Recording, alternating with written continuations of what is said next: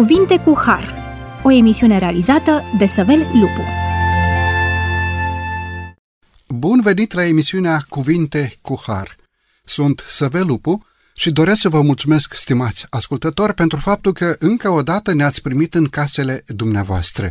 Mulțumim bunului Dumnezeu pentru ocazia de față, ocazie în care discutăm nu o doctrină de pe paginile Sfintelor Scripturi, ci discutăm o realitate la care Dumnezeu ne invită pe fiecare dintre noi. Discutăm despre roadele Duhului Sfânt și în tema de astăzi despre răbdare și îndelunga răbdare. E într-adevăr un subiect dificil, deoarece fiecare dintre noi parcă ne îndreptăm tot mai mult cu întreaga societate spre secolul vitezei, așa cum suntem obișnuiți în ziua de astăzi. De fapt, trăim într-o lume a instantului, o lume în care oamenii nu mai au răbdare. Ce să mai vorbim de îndelunga răbdare? Oamenii tot mai nerăbdători, tot mai nervoși, stresați, violenți, certăreți, fără pace, fără bucurie, fără nădejde. Aceasta este realitatea lumii în care trăim. Întrebarea pe care dorim să o dezbatem astăzi nu este despre lume, ci despre noi.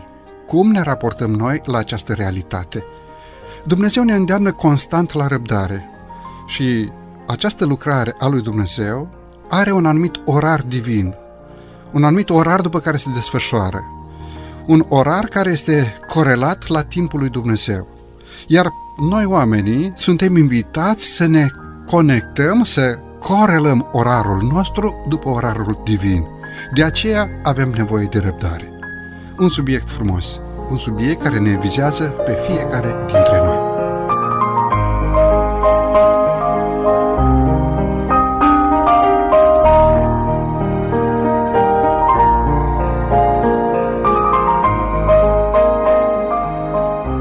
Discutăm acest subiect deosebit împreună cu domnul pastor Liviu Avrămia.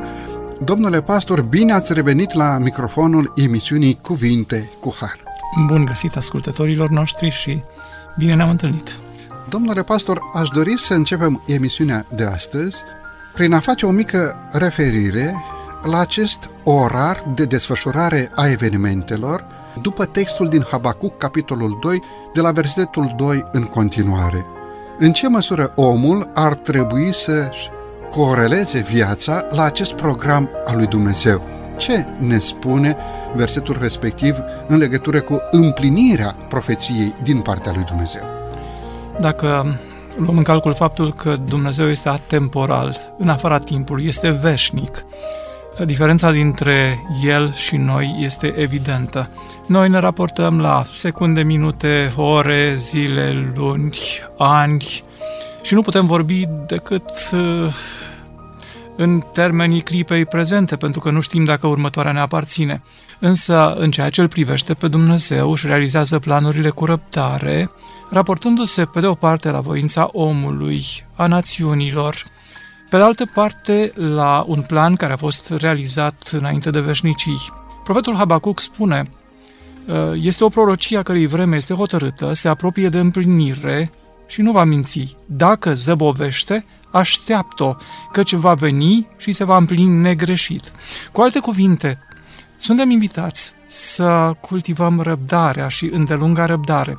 Dacă lucrurile pe care Mântuitorul le-a promis încă nu s-au împlinit, nouă ne este necesară înțelepciunea de a lăsa pe Dumnezeu să fie Dumnezeu și să desfășoare evenimentele conform programului Său, iar noi, exercitând răbdarea și credința, să așteptăm cu liniște momentul în care istoria aceasta zbuciumată a planetei Pământ se va finaliza cu revenirea sa în slavă și atunci vom trăi acea experiență pe care o visăm, să fim schimbați într-o clipă, să nu mai fim raportați la timp, moartea să nu mai fie o realitate.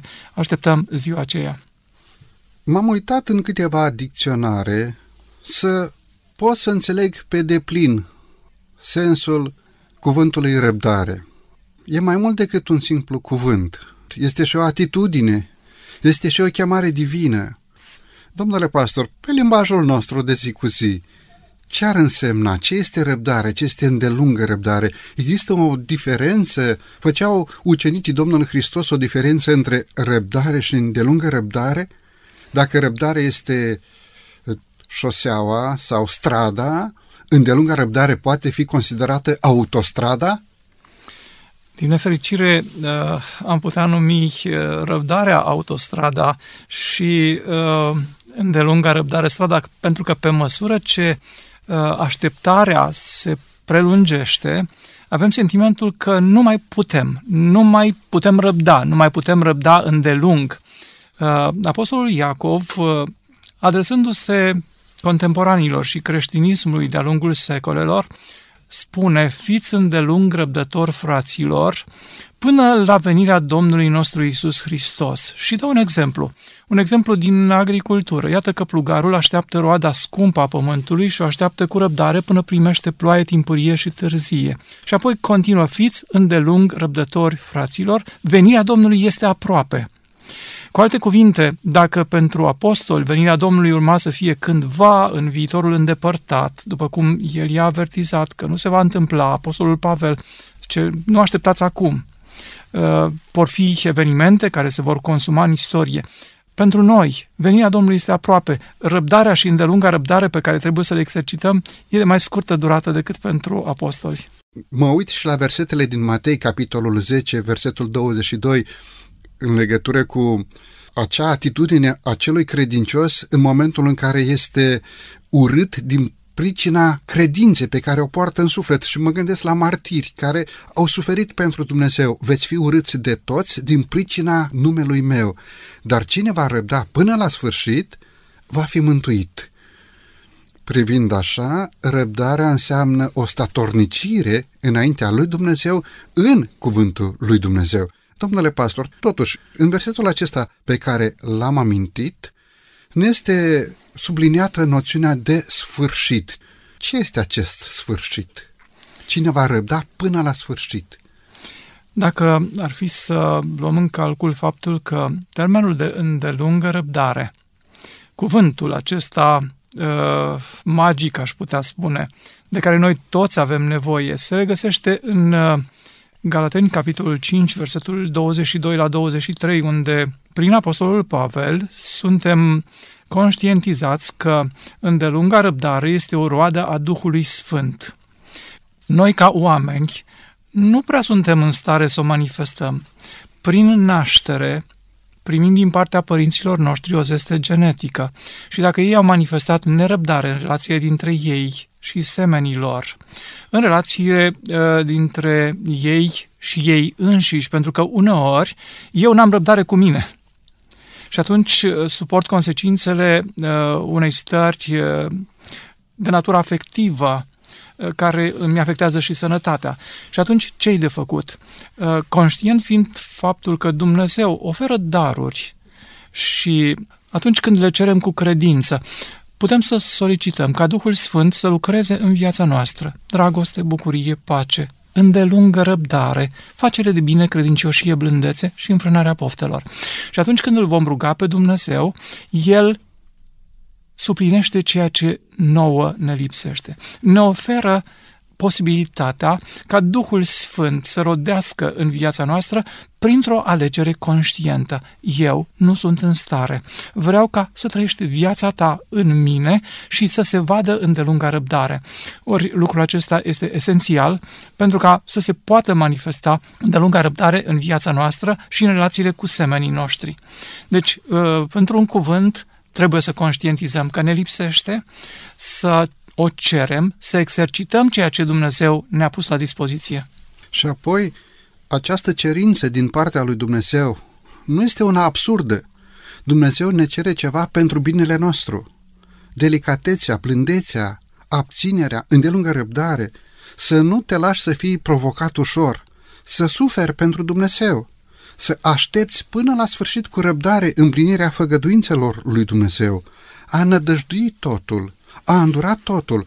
Acestea sunt roade care cresc în prețiosul pom al iubirii, al dragostei, care își are originea în Dumnezeu. Deci Dumnezeu nu ne cere nouă să fim îndelung răbdători, ceva care El să nu fie, ci Dumnezeu ne cere ceva, ceea ce El este. Și vedem această îndelungă răbdare și aș dori să o explicați un pic, îndelungă răbdarea lui Dumnezeu față de noi oamenii și poate punctăm în câteva gânduri față de generația dinainte de potop. Dacă este să trecem prin istoria lumii noastre, ar trebui să ne întoarcem un pic în istoria uh, atmosferei din ceruri. De fapt, atunci când Dumnezeu s-a confruntat cu rebeliunea lui Lucifer și a îngerilor săi care i s-au asociat în răzvrătire împotriva guvernării lui Dumnezeu, care este o guvernare a dragostei, Dumnezeu a manifestat răbdare și îndelungă răbdare până când Apocalipsa, capitolul doisprezece, ne spune că în cer s-a făcut un război. A existat o luptă între Balaul și îngerii lui și Mihail și îngerii lui. Apoi, îndelunga răbdarea lui Dumnezeu s-a manifestat pe parcursul celor șase milenii ale existenței planetei Pământ. Începând cu căderea primilor noștri părinți, Dumnezeu îi caută.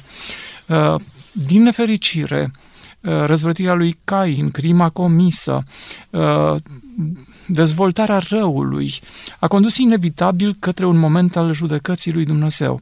Un moment în care Dumnezeu constată faptul că toate întocmirile gândurilor din inima omului sunt îndreptate în fiecare zi numai spre rău, Geneza șase. Dumnezeu oferă o sută douăzeci de ani de îndelungă răbdare, de har am putea să-l numim, și cheamă prin Noe, cel care predică, oferind oamenilor șansa să se întoarcă la Dumnezeu și să primească salvarea. Dumnezeu i-a oferit un mijloc, corabia pe care Noe a construit-o cu credincioșie. Cu alte cuvinte, față de această generație, Dumnezeu manifestă o sută douăzeci de ani de îndelungă răbdare și continuă cu răbdarea pe care Dumnezeu manifestă față de cetățile uh, răzvrătite ale Sodomei, Gomorei, Admei, Țeboimului și Țoarului. Apoi, răbdarea lui în uh, istoria popoarelor Canaanului. Până când aceste popoare să fie nimicite, Dumnezeu le-a oferit răbdare.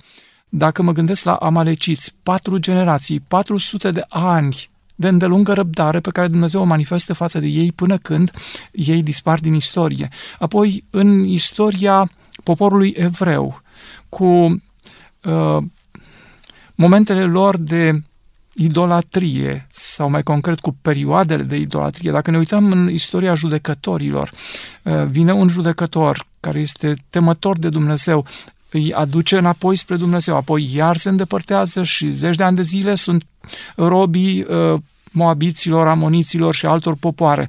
Uh, răbdarea lui Dumnezeu în istoria poporului evreu, care culminează cu momentul primei veniri a Domnului Hristos, când, în loc să-L primească ca Mesia, ca Salvator, îi întorc spatele și îl răstignesc pe o cruce prin hotărârea dublă a justiției iudaice și romane. Dar dacă ne întoarcem în istorie, vorbim de răbdarea lui Dumnezeu față de popoarele Babilonului, respectiv împărăția babiloniană, medopersană, greco-macedoneană, romană, și apoi răbdarea lui Dumnezeu față de creștinismul zilelor noastre, care este îndelungă, două mii de ani de îndelungă răbdare. Foarte profund gândul pe care l-ați exprimat. Dumnezeu și-a manifestat răbdarea și îndelunga răbdare nu doar în relație cu noi oamenii, cu pământenii, ci în relație cu lucrarea lui Dumnezeu, lucrarea mâinilor lui Dumnezeu, cu alte ordine ale creațiunii, răbdarea lui Dumnezeu în ceruri față de îngerii care și-au permis să alunece de la ascultarea și credincioșia față de Dumnezeu, simpatizând cu Satana, cu Lucifer. Domnule pastor, răbdarea lui Dumnezeu încă i-a urmărit. Până unde? Până când? Am putea să facem speculații, în sensul că vorbim de o perioadă atemporală, când lumea noastră încă nu exista. Momentul în care în mintea lui Lucifer s-a născut gândul mândriei. Isaia paisprezece, Ezechiel douăzeci și opt. Sunt două capitole care vorbesc despre această realitate dureroasă din ceruri. Mai întâi, Lucifer pune sub semnul întrebării iubirea lui Dumnezeu, care este exprimată în legea lui. Pentru că ceea ce noi cunoaștem astăzi a fi decalogul, este o exprimare a dragostei lui Dumnezeu în două direcții. Pe de o parte față de Dumnezeu, pe de altă parte față de semenii noștri. Această lege a iubirii, deși nu era exprimată în formula pe care o avem noi, legea celor zece porunci Tatălui Moise pe munte, Este legea care guvernează universul și atunci când te răzvrătești împotriva iubirii, de fapt, răzvrătirea aceasta conduce inevitabil spre un moment al despărțirii.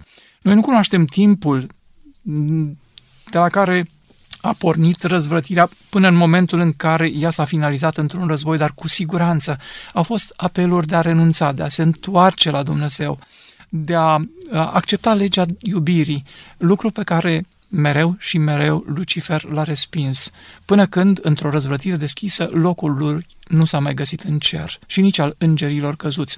Cartea Apocalipsei, în capitolul doisprezece, desfășoară în fața ochilor noștri acest moment în care a treia parte din îngerii cerului împreună cu Lucifer se despart de familia lor cerească și sunt aruncați pe pământ.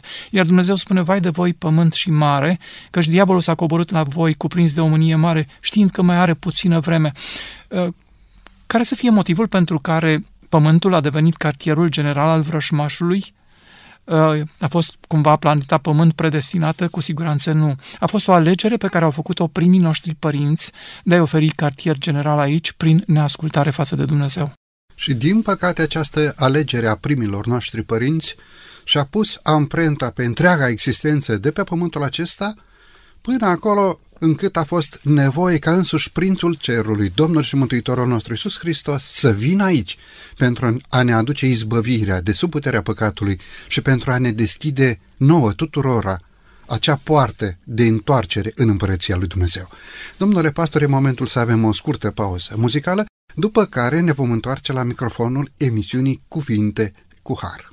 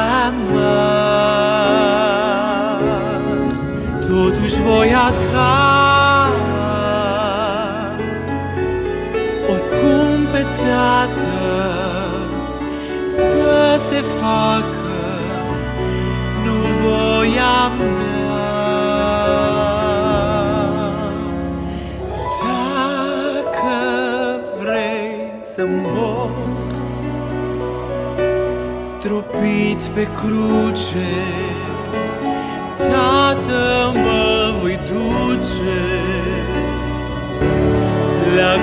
Golgota.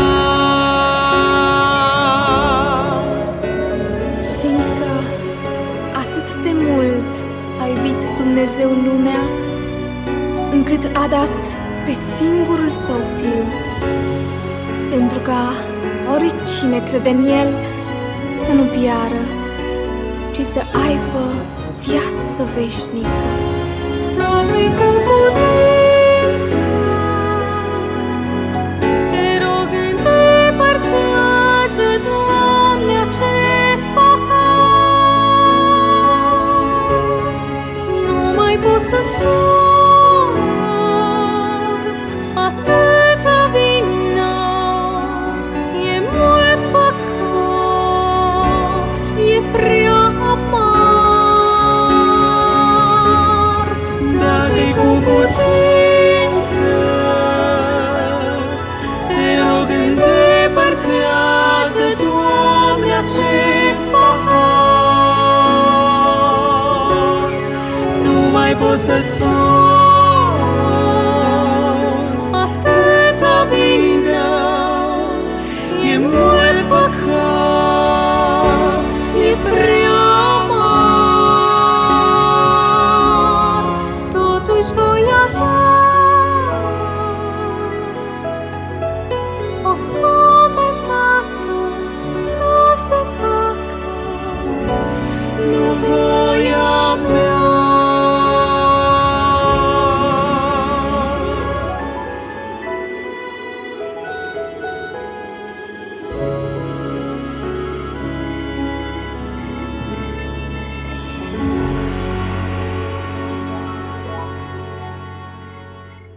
După această frumoasă, dar scurtă pauză muzicală, ne-am întors la microfonul emisiunii Cuvinte cu Har. Discutăm astăzi despre îndelungă răbdare, discutăm despre răbdarea ca dar din partea lui Dumnezeu pentru noi oamenii, ca rod al Duhului Sfânt care lucrează în inima celui credincios.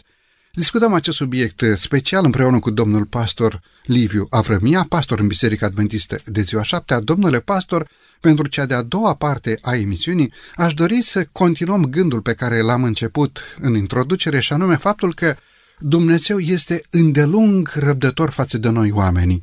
Am descoperit că îndelunga răbdarea lui Dumnezeu a acoperit și ființele necăzute în păcat, cât și îngerii care nu și-au dovedit credincioșia și au alunecat sub puterea păcatului. Chiar pentru Lucifer, chiar pentru Satana, a fost timp îndelungat în care îndurarea lui Dumnezeu, răbdarea lui Dumnezeu, îndelunga răbdare, l-a tolerat permanent, l-a chemat, l-a invitat să se întoarcă, ajungând la acel moment în care Lucifer și îngerii lui nu au mai fost în stare să se califice din punct de vedere al moralității pentru împărăția lui Dumnezeu. Și Apocalipsa ne spune foarte clar, locul lor nu li s-a mai găsit în cer. De ce? Pentru că au luptat împotriva lui Dumnezeu. Și Mihail și îngerii lui s-au luptat cu Balaurul și cu îngerii lui. Totuși, odată cu expulzarea din cer, s-a încheiat și îndelunga răbdare a lui Dumnezeu în procedeile lui Dumnezeu față de acești îngeri căzuți pentru binele îngerilor credincioși sau pentru binele ființei create, omul? Sunt convins că Dumnezeu rămâne, prin natura caracterului Său, un Dumnezeu îndelung răbdător și bogat în bunătate. Dar există o limită peste care atunci când o ființă de genul îngerilor sau oamenilor pășesc peste această limită, posibilitatea întoarcerii nu mai este o realitate. În momentul în care ei au fost expulzați din cer, limita aceasta pentru îngerii căzuți a fost trecută. Timpul de har pentru ei s-a epuizat. Însă, surprinzător, ei își continuă activitatea pe planeta Pământ în contextul marii lupte dintre bine și rău.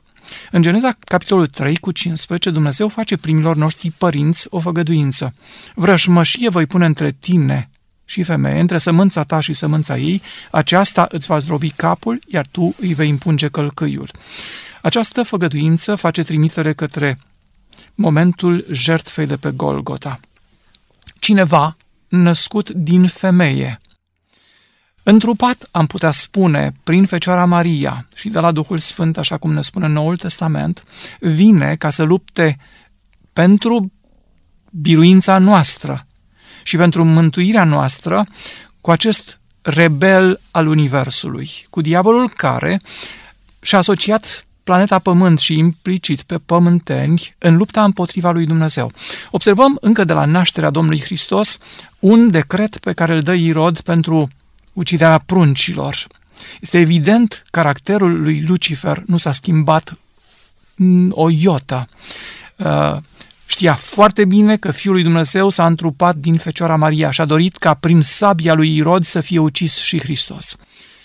Dumnezeu îl trimite în Egipt și salvează viața, spunându-le părinților, luați pruncul și pe Maria, mama lui, și fugiți în Egipt. Se întorc din Egipt după moartea lui Irod.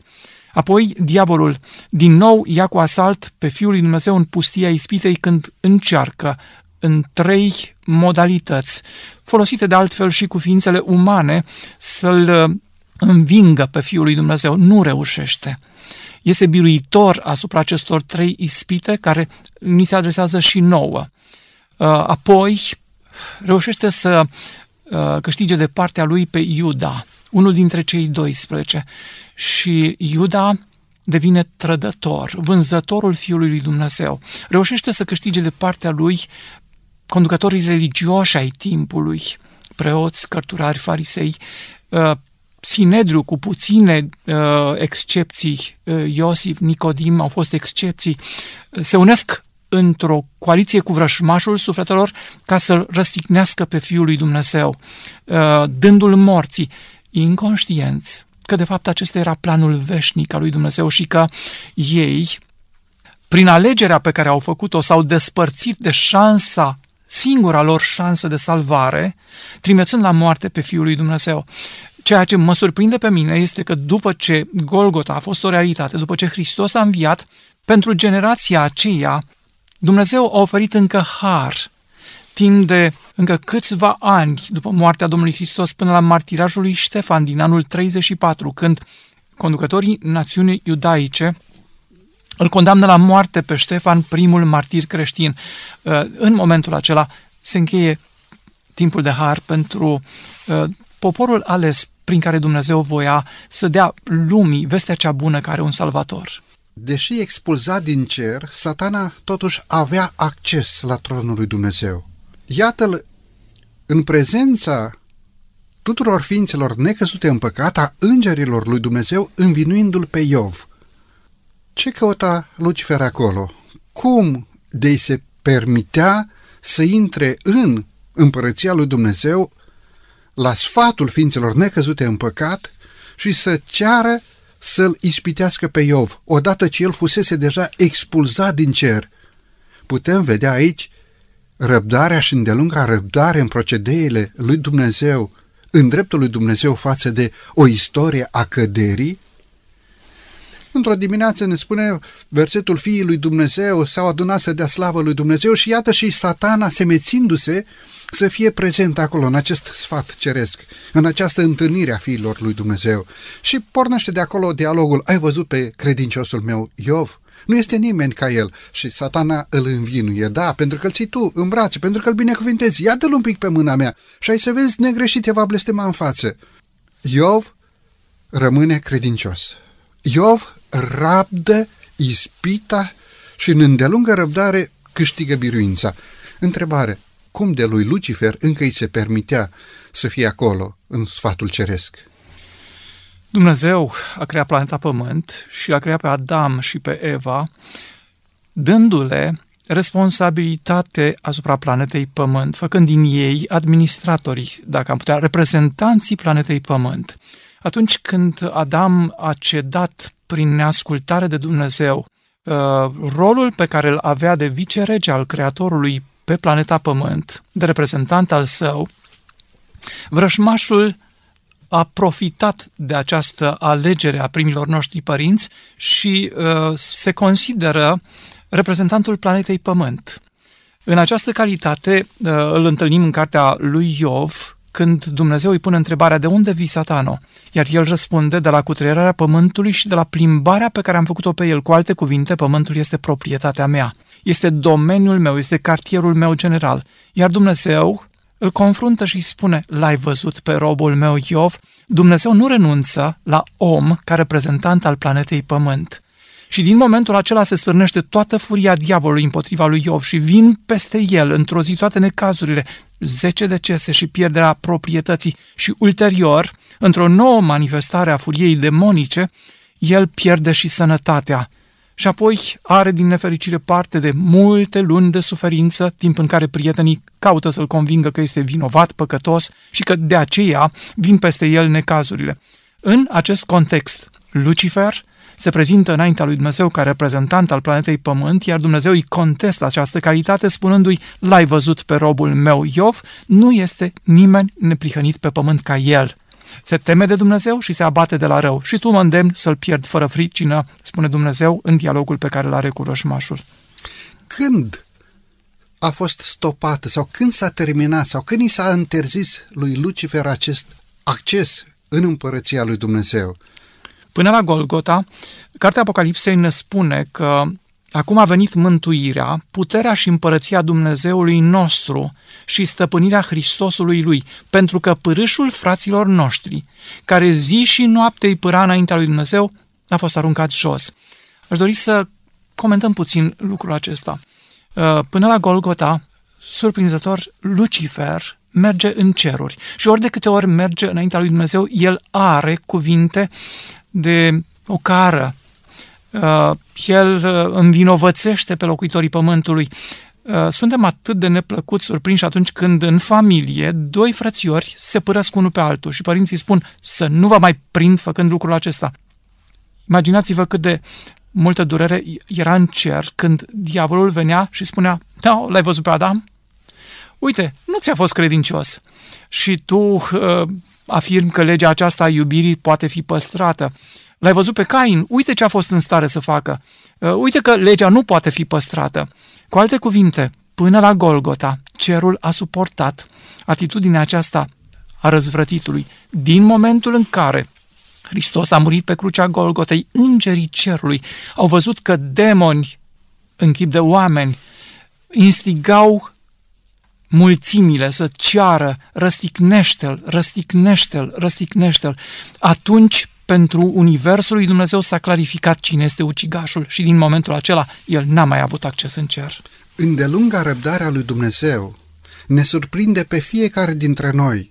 Un ucigaș și mincinos de la început a avut acces în împărăția lui Dumnezeu în ceruri, până când întreg universul s-a lămurit asupra faptului că Satana este tatăl minciunii, până când Domnul și Mântuitorul nostru Iisus Hristos a strigat, fiind răstignit pe lemnul crucii, s-a sfârșit.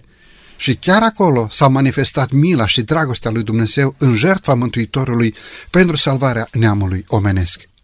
Minunată dragoste divină! Ne surprinde de fiecare dată când aprofundăm acest subiect, răbdarea și mila lui Dumnezeu față de omul păcătos. Domnule pastor, e momentul să avem din nou o scurtă pauză muzicală, după care ne vom întoarce la microfonul emisiunii Cuvinte cu Har.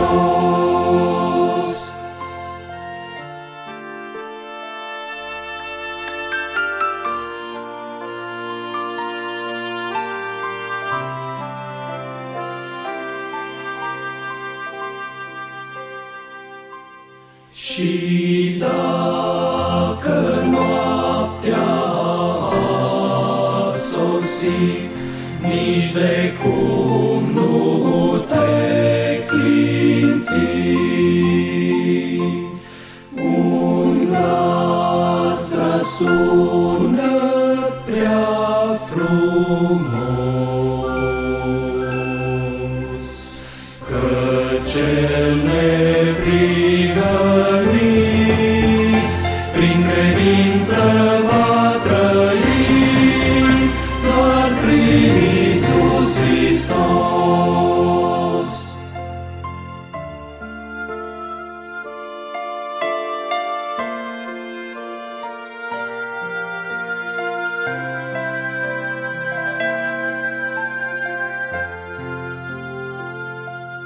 Când ceasul luptei a sosit, de prigoană nu fugi,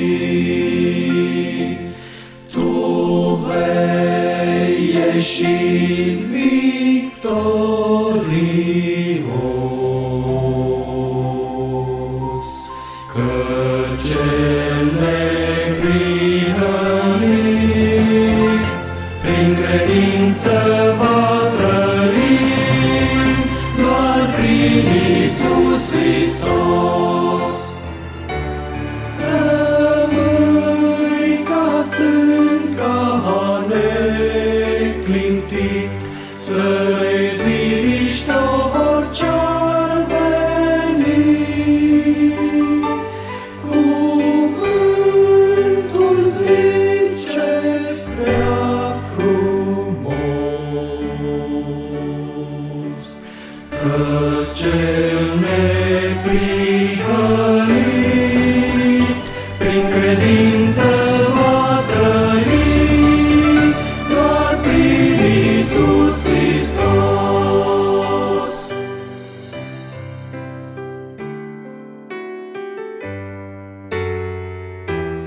Doar prin Iisus Hristos.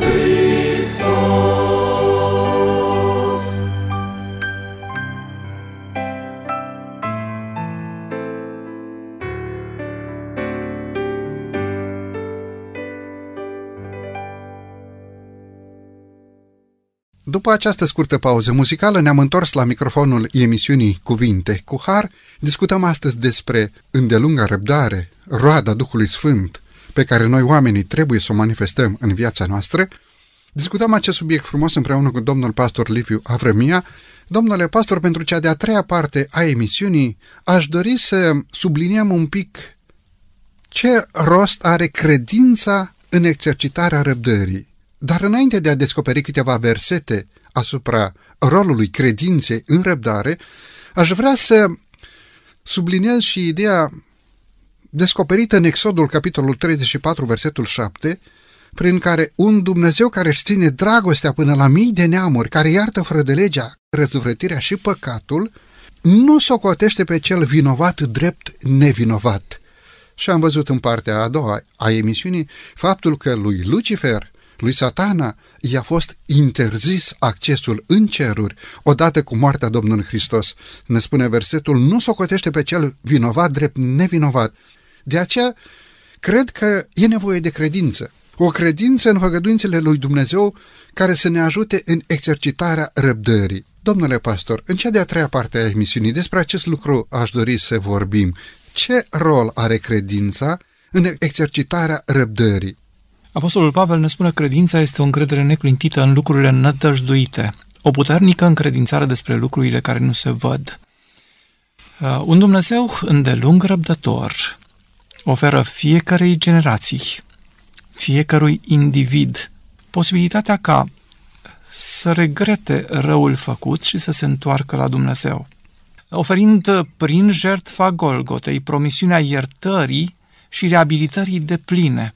În fața noastră, Dumnezeu ilustrează prin intermediul Sfintei Scripturi o zi care va deschide veșnicia, când vrășmașul care a fost înfrânt la Golgota nu va mai fi.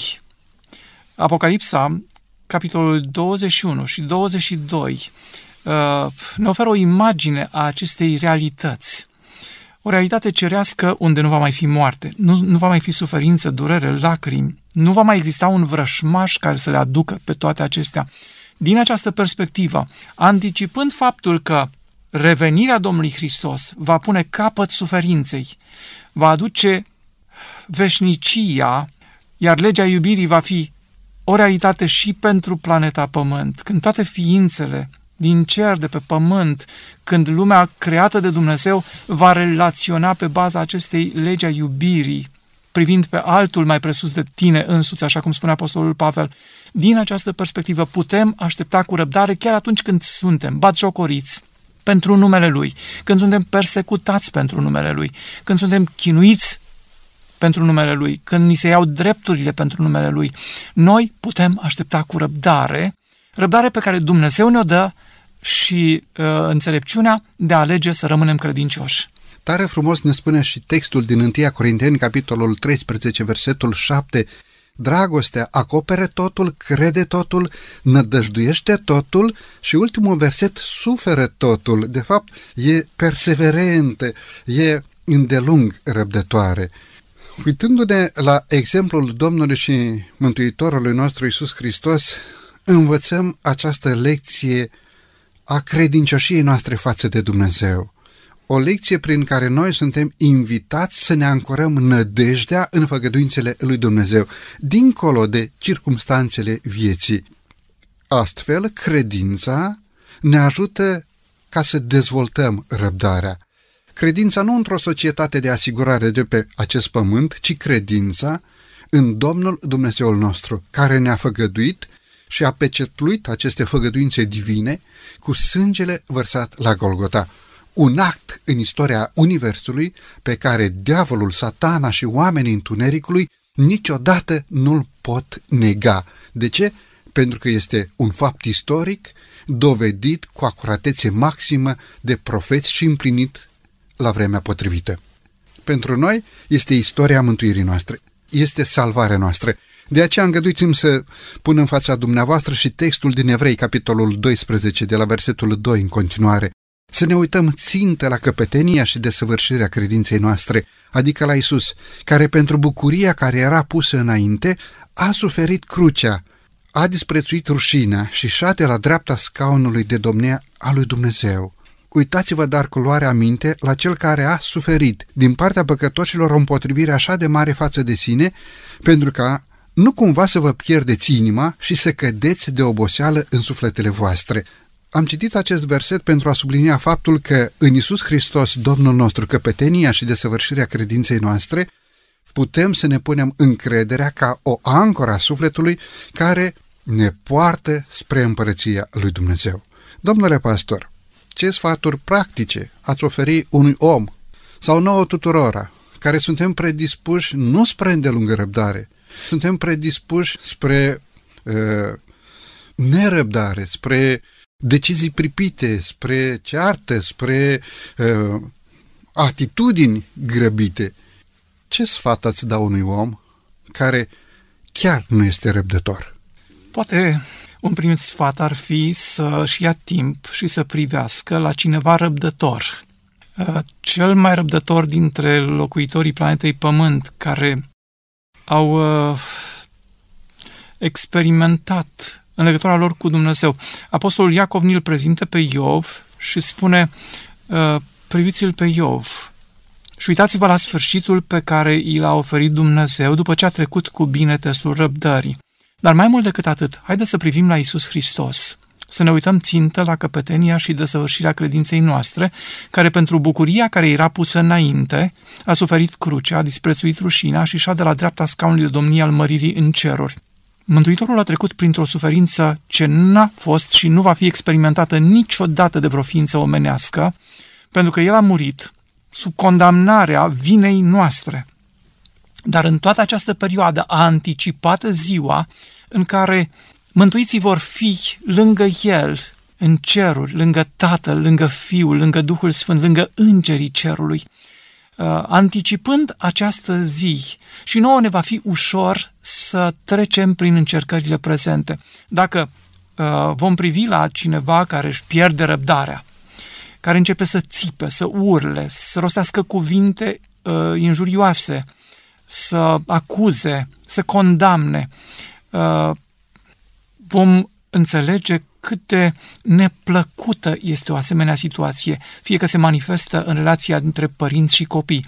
Poate că, în calitate de părinți, ar trebui să conștientizăm faptul că copiii noștri moștenesc firea noastră și dacă am fost nerăbdători, este posibil ca nerăbdarea să se manifeste și în viața lor. Iar atunci când noi uh, ridicăm tonul la ei, în momentul în care îi amenințăm, în momentul în care uh, le administrăm o pedeapsă cu mânia zugrăvită pe față și prezentă în comportament, noi nu facem altceva decât să transmitem următoarelor generații uh, o natură căzută și pervertită. Motiv pentru care ar trebui să ne oprim și să spunem: eu nu-mi pot permite să mă manifest în felul acesta. Am văzut pe acest mânios deslănțuit și nu voi accepta ca în viața mea o asemenea manifestare să mai fie prezentă. Doamne, ajută-mi!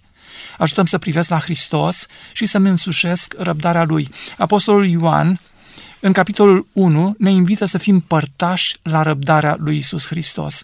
Îmi doresc acest lucru pentru mine, pentru cei care fac parte din familia mea, din biserica în care slujesc și extinzând pentru oricine dorește să privească spre Hristos. Domnule pastor, pentru încheierea emisiunii de astăzi, vreau să vă pun o întrebare și anume, probabil că ați întâlnit în activitatea dumneavoastră oameni nesupuși, oameni nerăbdători, oameni care n-au nicio teamă de Dumnezeu, oameni care n-au niciun respect față de semenul lor. Probabil că ați întâlnit oameni care chiar v-au pus răbdarea la încercare. Într-un cuvânt, oameni neconsacrați. Domnule pastor, pentru acești oameni mai există vreo speranță a întoarcerii, a remedierii? Poate Dumnezeu să lucreze în, într-un astfel de personaj, într-un astfel de om, acea lucrare a Duhului Sfânt prin care el, bărbatul respectiv sau femeia respectivă sau copilul respectiv să devină un om al lui Dumnezeu, potolit cu minte, ascultător, răbdător? Cu siguranță da. Pe paginile Scripturii am întâlnit astfel de oameni, ne gândim la apostolul Pavel, care din fire era pornit împotriva bisericii creștine, avea scrisori pentru ca să-i aducă legați la Ierusalim, îl întâlnește Dumnezeu pe drumul Damascului și din momentul acela apostolul Pavel devine un apostol al neamurilor. Dacă ne gândim la Moise, în primii patruzeci de ani, este educat în uh, maniera Egiptului, războinic. Manifestarea lui atunci când vede nedreptăți este șocantă. Îl ucide pe egiptean, îl ascunde în nisip, intervine a doua zi, pentru ca mai apoi să fie trimis de Dumnezeu în Madian, să învețe școala răbdării și îndelungii răbdări, să învețe de la îndelung răbdătorul său, Domn, nimeni altul decât Iisus Hristos, Fiul lui Dumnezeu și Fiul omului. Și mai erau câțiva pe acolo numiți fiii tunetului și alții și alții. Deci se poate și mulțumim Bunului Dumnezeu că poate să ne dea acest dar al îndelungii răbdări. Domnule pastor, mulțumesc tare mult pentru prezența dumneavoastră în emisiune. Bunul Dumnezeu să binecuvinteze slujirea dumneavoastră și Bunul Dumnezeu să vă binecuvinteze familia. Amin. Stimați ascultători, din toată inima doresc să vă mulțumesc și dumneavoastră pentru faptul că timp de cincizeci de minute ne-ați primit în casele dumneavoastră. Să fie ocrotirea lui Dumnezeu peste voi toți!